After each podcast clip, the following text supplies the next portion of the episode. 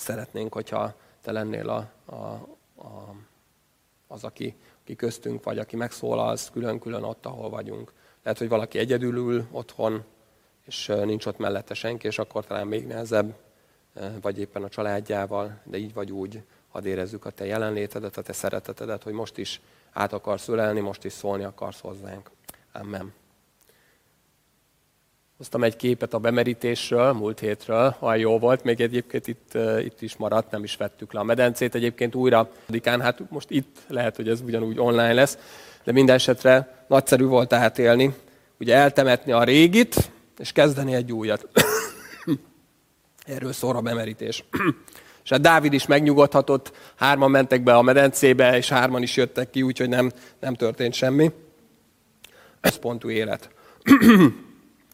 Az életünk útkeresésére a megoldás az nem bennünk van, ahogy múlt héten is mondtam, és a célunk sem Krisztus testét építeni. Ezt mondja az Efézusi levélben Pál, az Efézus 4.12-ben, hogy erre Krisztus testét építeni, hogy ez azt jelenti egyszerűen, szó szerint déls, hogy Krisztus megtapasztalható, megjelenjen Jézus Krisztus a világban.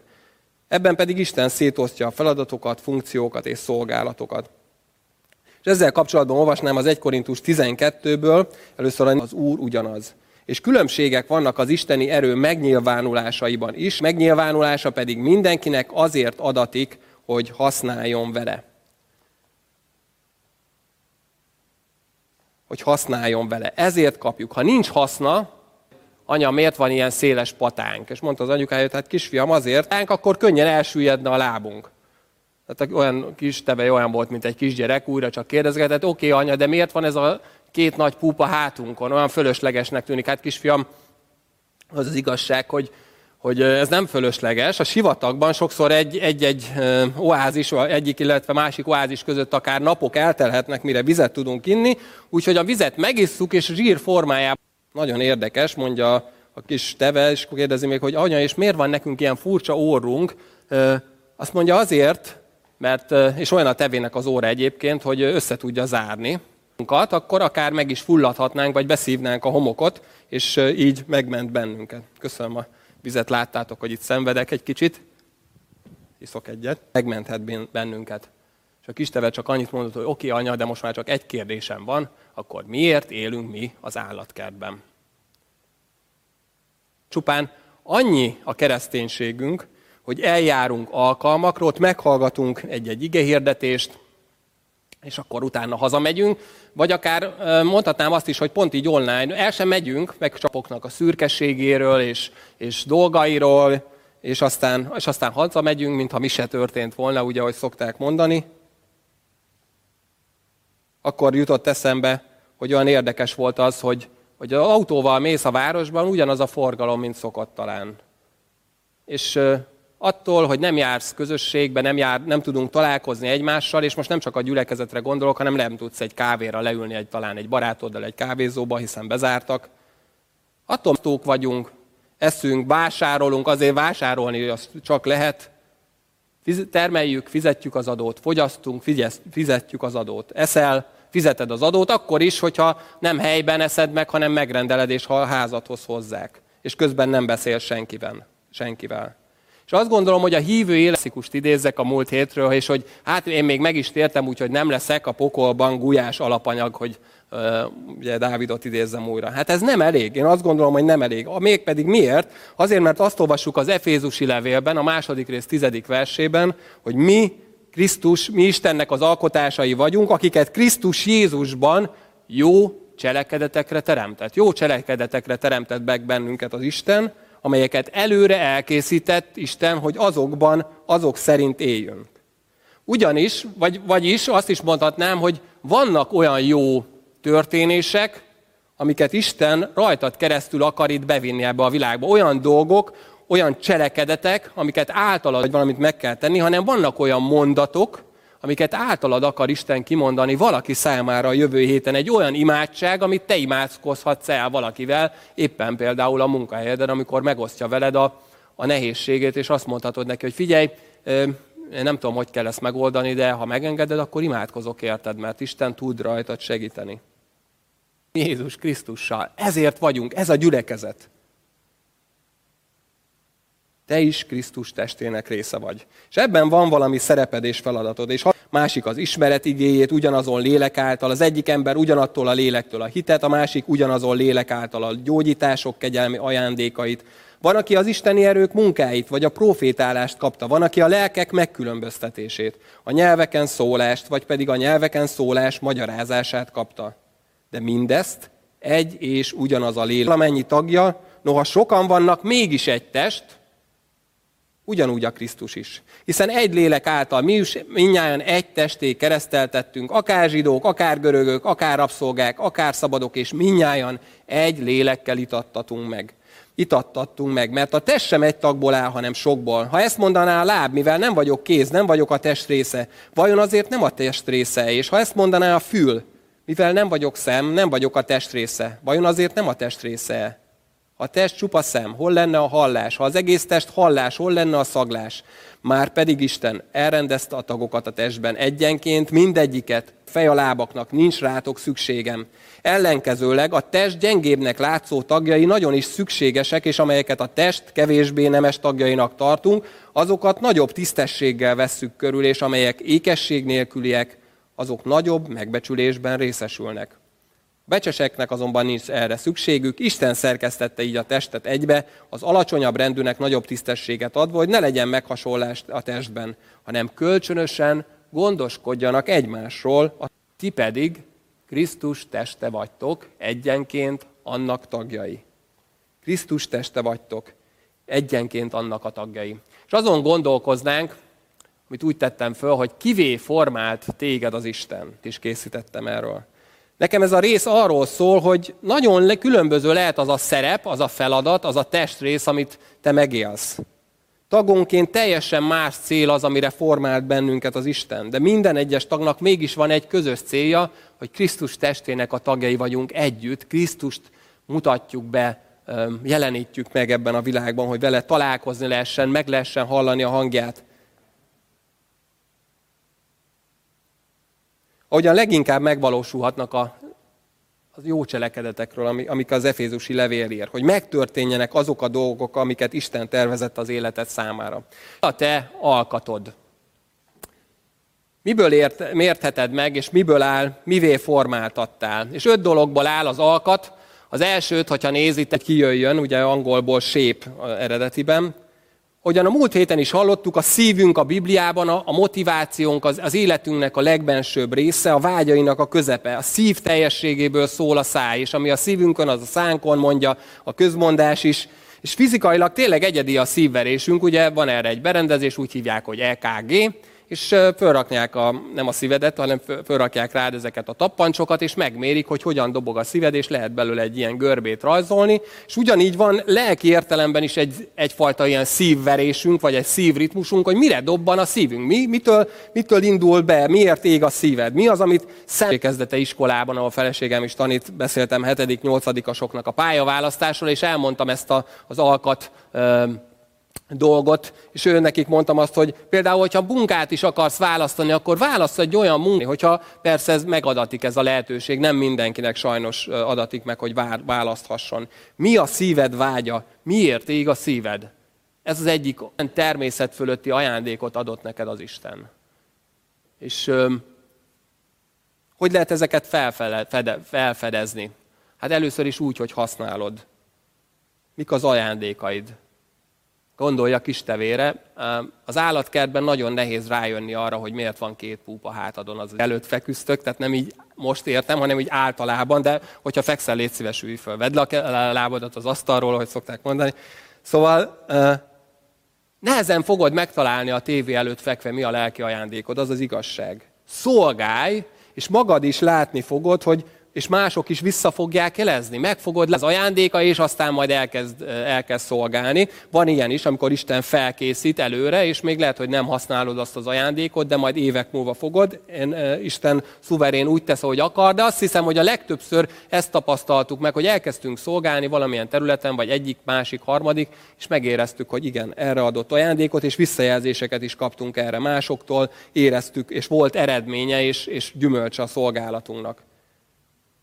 És ezen túl még, hadd tegyem azért hozzá, az nem is kaptam. Egyrészt mondanám, hogy kaptál, csak kezdj el szolgálni. Másrészt meg kérhetsz még ajándékokat. Azt mondja például, hogy buzgón kérjétek a lelki ajándékokat, leginkább azt, hogy profétáljatok. Lehet ezt kérni. Miért? Egy résztvevő lenni a kisúj lábkörme, ami, ami lehet, hogy egyébként az is fontos, hogyha nem lenne, akkor fájna, de hogy, hogy szeretnék, szeretnék a Krisztus testének építő részese lenni.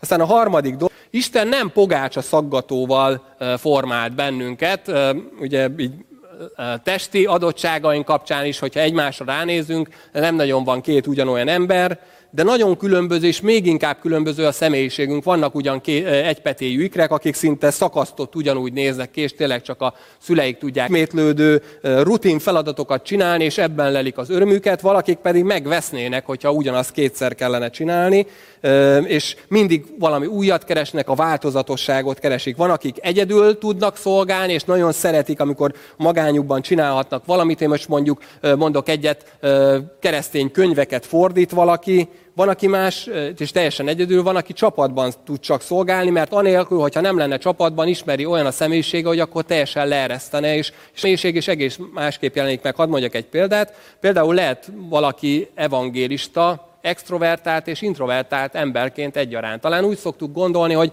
hát bizonyára, aki az evangéliumot hirdeti, és az, az így odáll emberekkel, és az egyfajta ilyen extrovertált, kifelé forduló ember, aki szívesen beszél, és nem is fél ettől, ez hosszú távon kapcsolatokat épít a, a munkahelyén, az iskolában, barátai között, és abban a, azokban a szeretett kapcsolatokban mégis megosztja az evangéliumot, és lehet, hogy csak egyetlen egy emberrel beszél, de mégis meg tudja osztani Istennek a szeretetét. És hadd olvassam tovább, milyen ö, feladatunk, szerepünk, milyen tagjai lehetünk ennek a testnek. Van, aki a lélek által a bölcsesség igéjét kapta, másik az ismeret igéjét, ugyanazon lélek által, az egyik ember ugyanattól a lélektől a hitet, a másik ugyanazon lélek által a gyógyítások kegyelmi ajándékait, van, aki az isteni erők munkáit, vagy a profétálást kapta. Van, aki a lelkek megkülönböztetését, a nyelveken szólást, vagy pedig a nyelveken szólás magyarázását kapta.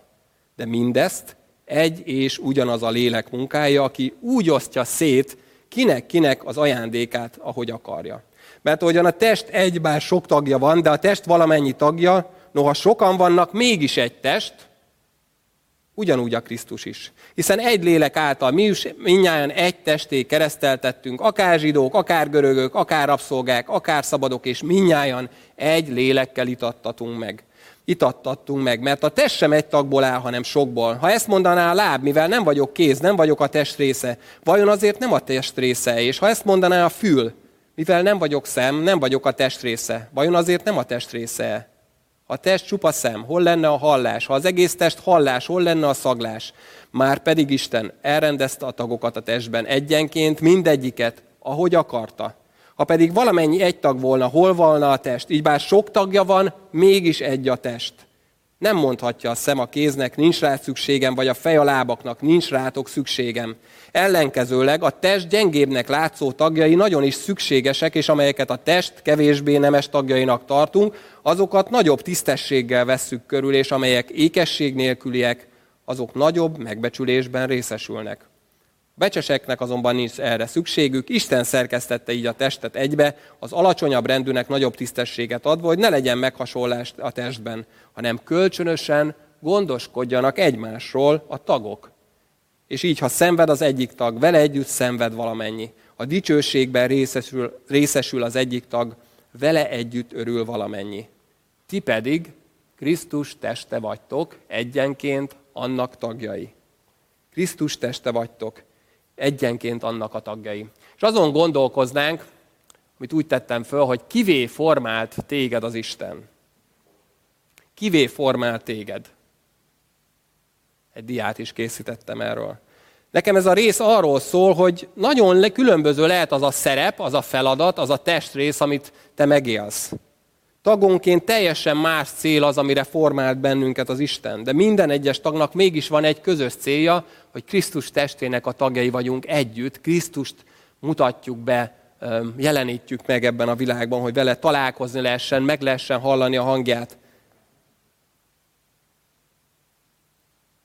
Ahogyan leginkább megvalósulhatnak a, jó cselekedetekről, amik az Efézusi levél ír, hogy megtörténjenek azok a dolgok, amiket Isten tervezett az életed számára. És hadd használjam itt azt a betűszót, amiről Rick Warren írt a Céltudatos Élet című könyvében, magyarul, átírva magyarra, az alkat, ha megnézitek. Mi a te alkatod? Miből ért, mértheted meg, és miből áll, mivé formáltattál? És öt dologból áll az alkat.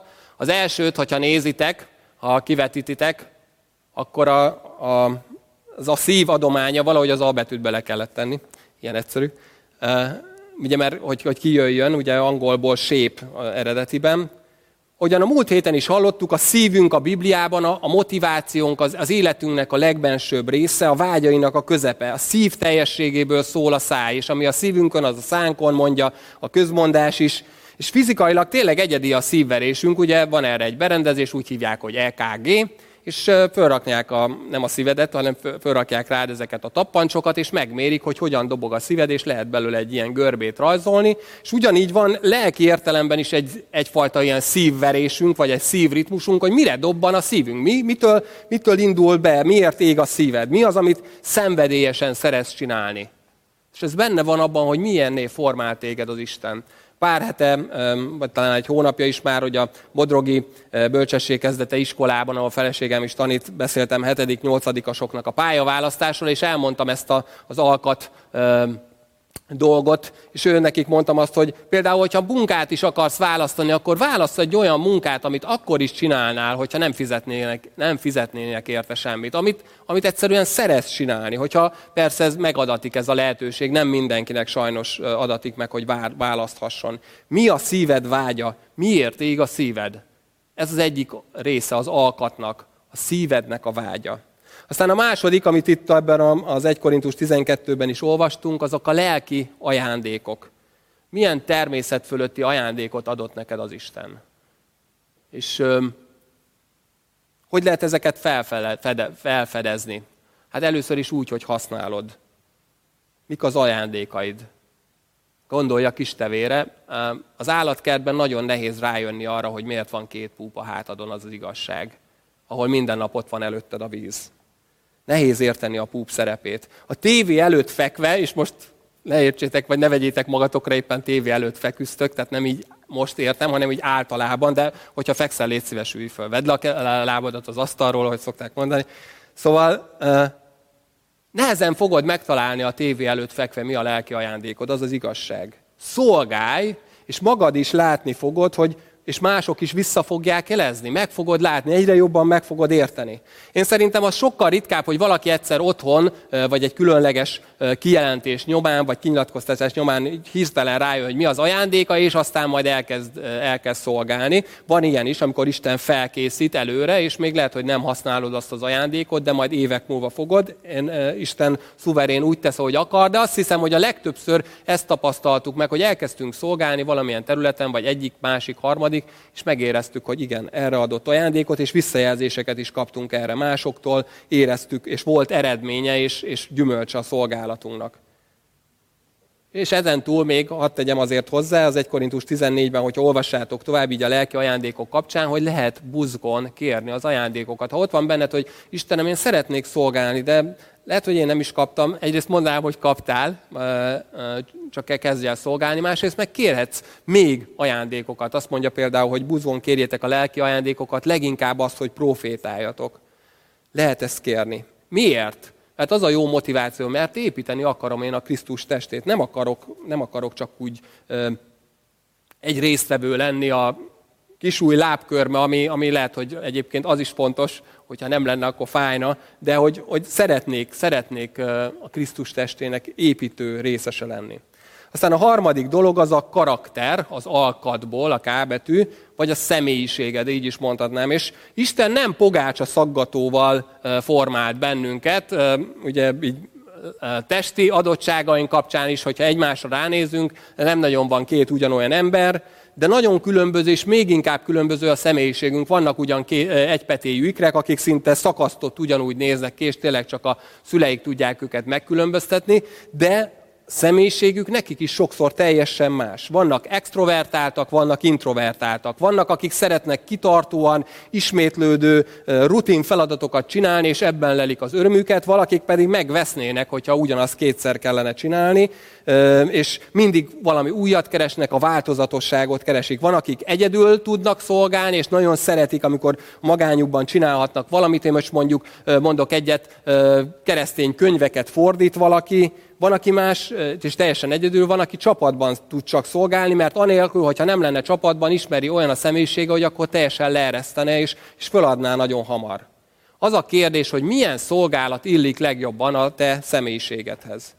Mert lehet, hogy ugyanaz az ajándék, mégis másmilyen a személyiség, és egész másképp jelenik meg. Hadd mondjak egy példát. Például lehet valaki evangélista, extrovertált és introvertált emberként egyaránt. Talán úgy szoktuk gondolni, hogy hát bizonyára, aki az evangéliumot hirdeti, és az, az így odáll emberekkel, és az egyfajta ilyen extrovertált, kifelé forduló ember, aki szívesen beszél, és nem is fél ettől, ez se biztos, hogy aki egyébként ideál és prédikál, hogy az, az annyira extrovertált mindig, de lehet evangélista egy introvertált ember is, aki lehet, hogy inkább hosszú távon kapcsolatokat épít a, a munkahelyén, az iskolában, barátai között, és abban a, azokban a szeretett kapcsolatokban mégis megosztja az evangéliumot, és lehet, hogy csak egyetlen egy emberrel beszél, de mégis meg tudja osztani Istennek a szeretetét és a jó hírt.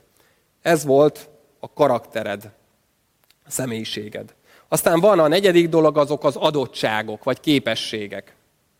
Miben vagy tehetséges? Milyen természetes adottságaid vannak? Ezek olyan tehetségek, amikkel születtél. Vannak, akik úgy születnek például, lehet, hogy akinek több gyereke van, nektek is volt olyan, hogy, hogy amikor szinte megszületett, attól kezdve folyamatosan beszél. Van olyan, aki tényleg bárkivel képes beszélgetni bármilyen korosztályból. Vannak, akik jól átlátják a számokat, és értik a mategot, és alig várják, hogy terveket készítsenek, és vannak, akik pedig, és nem is értik, hogy nem lehet ezt érteni, ugye? Még vannak mások, akik pedig azt mondják, hogy te jó ég, a matek az nekem teljesen kína, én egy kukkot nem értek belőle. Elég gyakori kifogás az emberektől, hogyha egy beszélgetsz velük, vagy valami szolgálatra kérnéd, és azt mondják, hát nekem nincs semmi különleges képességem, mivel szolgáljak én, hát mit tudok én csinálni? Azt kell mondjam, hogy gyenge a kifogás. Ha megnéztek ilyen képességlistákat, több száz van, amik, amik különböző képességek. Egyébként csak egy ilyen mellékszál vagy mellék gondolat, hogy sokszor az iskola ezeknek a képességeknek egy nagyon csekély részét méri, hiszen ott talán elsősorban a tanulási képesség vagy intellektuális képesség van felmérve, és van egy csomó más képessége is az embernek, amivel viszont ugyanúgy szolgálhat. Például a Szent Sátor építése kapcsán olvasunk egy nagyon érdekes dolgot, a 2 Mózes 31-ben, az Exodus kivonulás könyvében, harmadik verstől olvasom Becálelról, akit valószínűleg legtöbben nem ismerünk, de érdekes módon ő egy különleges képességű ember volt, mert azt olvasjuk róla, betöltöttem őt isteni lélekkel, bölcsességgel, értelemmel és képességgel, figyeljetek, mindenféle munkára, hogy terveket készítsen az arany, az ezüst és a rész feldolgozására. Kövek vésésére és berakására, fafaragásra és mindenféle munka elvégzésére. És lehet, hogy csodálkozunk, lehet Istentől kapott adottság, képesség, a vésés, meg a faragás? És lehet. Abszolút lehet. Ezüst és rész feldolgozása mindenféle munkára. Értitek? Lehet Istentől kapott adottság. Neked milyen adottságaid és képességeid vannak, aki most hallgatod? Amivel szolgálhatnál. Akár pontosan a fizikai területen, amire kevesebbszer szoktunk gondolni, és itt a Békevár környékén is, itt ha most körülnézek itt ebbe a teremben, rengeteg ilyen fizikai adottság van, vagy éppen ott szemben ül velem Kristóf, és mosolyog, hogy ő például egy kamera mögött van, és van, akinek van erre adottsága és képessége, hogy ilyen műszaki berendezéseket kezeljen, meg rá is szánja az időt, hogy megtanulja. Más meg pánikbe esik, hogyha egy készüléken egynél több gomb van, akkor ő neki leáll a rendszer, azt mondja, én ez, ez túl bonyolult, én nem akarom ezt használni. Vannak különböző képességek. És emlékszem, hogy milyen fantasztikus élmény volt nekem hétről hétre az alfa kurzus, most is az, csak ugye most ezt nem tudjuk megélni, hogy akkor hétről hétre Márta szervezte ezt, és ő maga is főzött, és mások a gyülekezetből, hogy emberek főztek, és tud, vannak emberek, akik tudnak főzni. Ugye a Lecsó rajzfilm óta tudjuk, hogy minden ember tud főzni. Én azt mondom azért, hogy jobb, ha vannak olyanok, akik nem próbálkoznak, így mondjuk magamra gondolok elsősorban, bár a, mondjuk tényleg a rántottáig, így a marci tanítások kapcsán eljutottam, azt én is neki merek állni. Szóval vannak, akik tudnak főzni, és örömet szereznek másoknak, és Isten szeretetét adják tovább egy, egy ételben. És szolgálhatsz ezzel, és még sorolhatnám. Fizikai erő, ahogy itt dolgoztunk kint a, a Békevár udvaron. Vagy rajzolás, dekorálás, javítás, kertészkedés, írás, és így tovább. Nagyon különleges és egyszerű dolgok egyben az adottságainkat, hadd mondjam még ezt, mert néha azt gondoljuk, jó, hát de nekem nincs ilyen különleges lelki ajándékom. Egyrészt mondom újra, hogy van, az Isten igéje mondja, ezért merem mondani, hogy kiosztja mindenkinek úgy, ahogy akarja. Másrészt igazából azért nem kell ezt annyira túl szétválasztani, ugyanis, az adottságainkat, a képességeinket éppen úgy Istentől kapjuk, mint a lelki ajándékot, csak az egyiket a születésünkkor, a másikat pedig, amikor újjászületünk, miután újjászülettünk. Éppen úgy tőle van, mind a kettő Isten ajándéka. Ezek az ajándékok, vagy adottságok és képességek, amivel szolgálhatunk. És végül a tapasztalatok. Ez is az alkatnak a része. A tapasztalataid, amiket átéltél az életben, ezek is benne vannak, hogy mivé formáltattál. Van a Róma 8.28-ban egy ilyen körülbelül hát hogy mondjam, közhelyig ismételt, unalomig ismételt ige, azt pedig tudjuk, hogy akik Isten szeretik, azoknak minden javukra szolgál. És azt gondolom, hogy ezt nagyon sokszor félreértik az emberek. Ez nem azt jelenti, hogy minden jó, ami történik velünk, és, és minden rossz dolgokra is azt kell mondani, hogy de jó volt. Egyáltalán nem. Ha csak nem mazohista valaki, én nem hiszem, hogy érdemes ezzel próbálkozni. És csak nyugodjunk bele, meg fogadjuk el. Egyrészt fontos azt látni, hogy ez hogy folytatódik, ugyanis a 29. vers úgy folytatódik, hogy azoknak, akiket e, eleve elhatározása szerint elhívott, hogy hasonlóvá legyenek Jézushoz. Tehát egyrészt ez az egyik, e, ilyen értelme válik a javunkra, hogy, hogy hogyha Krisztushoz hasonlóbbá válunk, hogyha ő, amikor átmegyünk egy tapasztalaton Isten, Isten által, akkor Krisztushoz hasonlóbbá tesz, ez már haszon. De még egy dolog, amit e, tudhatunk. Vannak fájdalmas tapasztalataink, olyanok, amiket nemhogy magunknak, de még másoknak, senkinek sem kívánnánk, és mégis átéltük, és mégis a javunkra válhatnak. És pont itt az 1 Korintusban írja szintén Pál, az első rész negyedik versében, hogy aki megvigasztal minket minden nyomorúságunkban, hogy mi is megvigasztalhassunk másokat minden nyomorúságban. Hogyan tudunk megvigasztalni? Azzal a vigasztalással, amelyel az Isten vigasztal minket hogy amit átéltél, hogy, hogy egy nehéz helyzetben az Isten megvigasztalt, ezáltal válsz te igazán vigasztalóvá egy olyan helyzetben áll, lévő szám, számára. Milyen szellemi megtapasztalásokban volt részed, milyen fájdalmas élményeid voltak, milyen tanulságok, dolgokat éltél át, milyen tapasztalataid vannak a szolgálatban, ez mind-mind a tapasztalataidnak a része. És mindezek együtt, ha még egyszer fölteszed a képet, Mindez együtt az alkatod, ami, ahogy szolgálhatsz. A szíved, a lelki ajándékok, a karakter, az adottságok, a képességek és a tapasztalatod.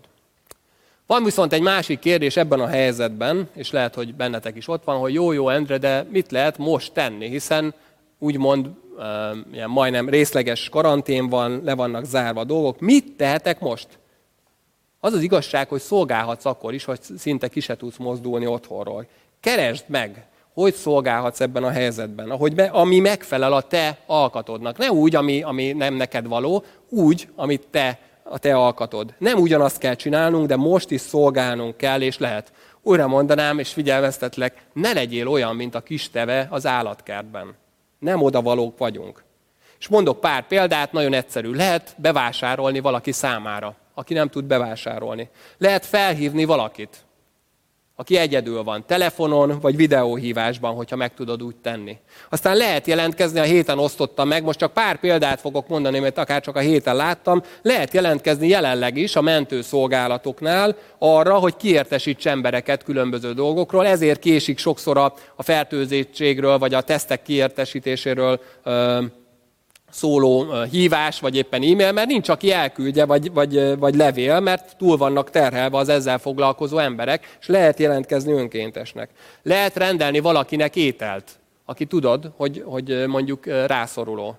Lehet levelet írni valakinek, pont Fodorné Babi osztotta meg a héten, hogy, hogy van ilyen lehetőség egy kórházban, és megtaláljátok a, a, a Békevár gyülekezet csoportban, lehet erre is jelentkezni. Ezt is megteheted, otthonról is. Vagy tudom, Révész Szilvi osztotta meg, aki a, a női baptista, szolg, a baptista női szolgálatnak a vezetője, hogy lesz a, az, ő, az ő szolgálatuknak is egy ilyen karácsonyi kezdeményezése, hogy, hogy baptista szeretet intézményekben egyedül élő idősek számára, akiknek nincsenek rokonaik, lehet majd levelet írni karácsony közelettével.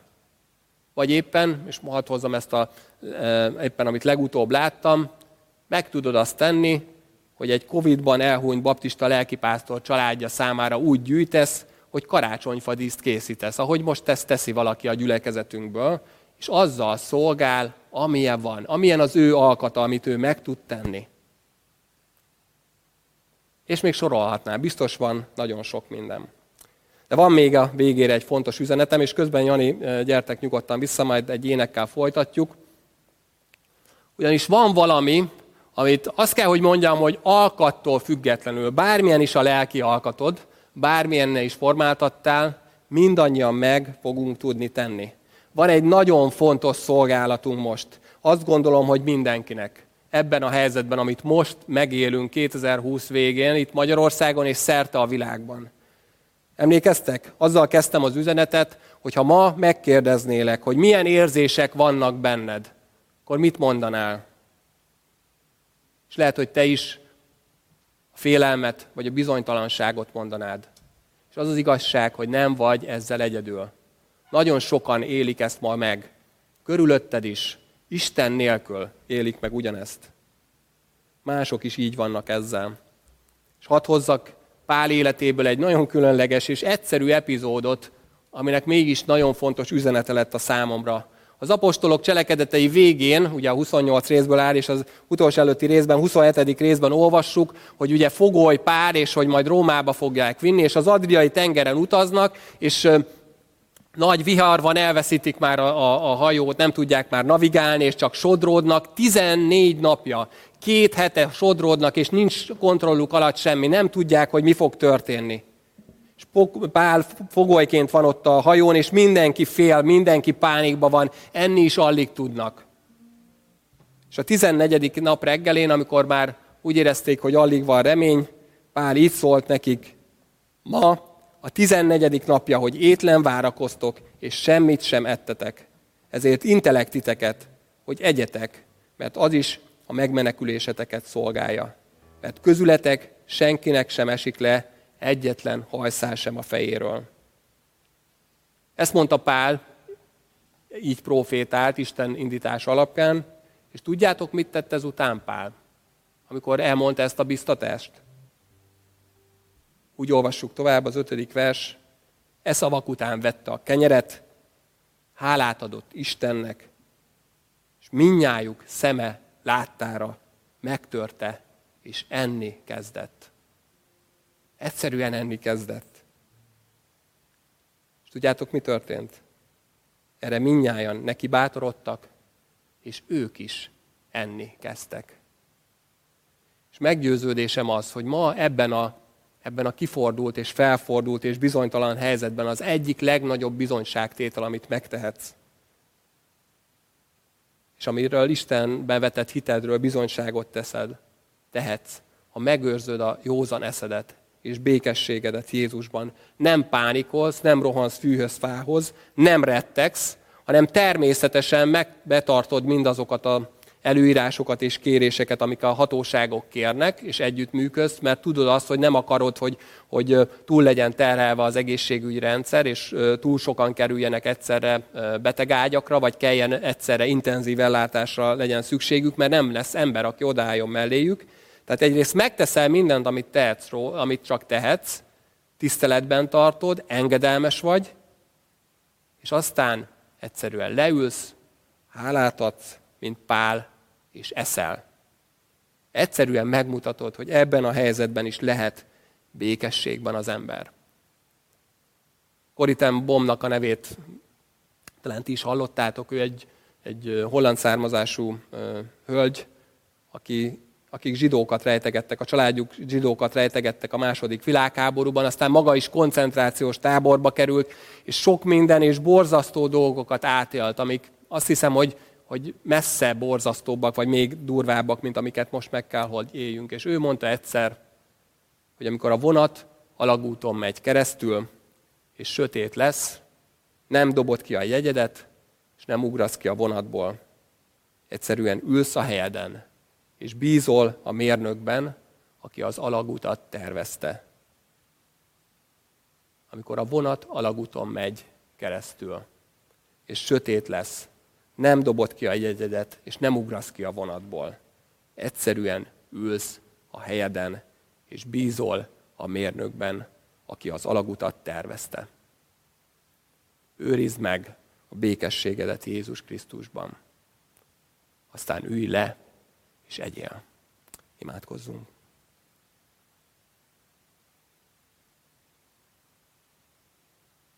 Úr Jézus, köszönöm azt, hogy viharban, amiben Pál volt, sodrodva egy lélekvesztőben az Adrián, mégis lehetett Pálnak békessége, és aztán ezt a békességet meg is oszthatta a körülötte levőkkel. Egy ilyen helyzetben, amiben mi vagyunk, és nem tudjuk, hogy mikor lesz vége, hogy milyen lesz a karácsony, vagy hogy lesz egyáltalán. Ilyenkor is lehet békességünk te benned. És köszönöm azt, hogy itt vagy velünk ebben a helyzetben. És Istenem, adj ilyen békességet, hadd tapasztaljuk meg, és aztán hadd üljünk le és együnk. Legyünk, adjuk tovább ezt a békességet, osszuk meg ezt másokkal is. És Isten arra is kérlek még, hogy az alkatunknak megfelelően, a szívünknek, a tapasztalatainknak, a lelki ajándékainknak, a képességeinknek, a tapasztalatainknak megfelelően hadd szolgáljunk téged. Most is, most is lehet, most sem lehetetlen. Hadd vegyük észre, és hadd legyünk, Úr Jézus, a te tested ebben a helyzetben, amikor különlegesen és, és font, nagy, még inkább szükségük van az embereknek Krisztusra, a benne való békességre, a reménységre. Szeretnénk a te tested lenni.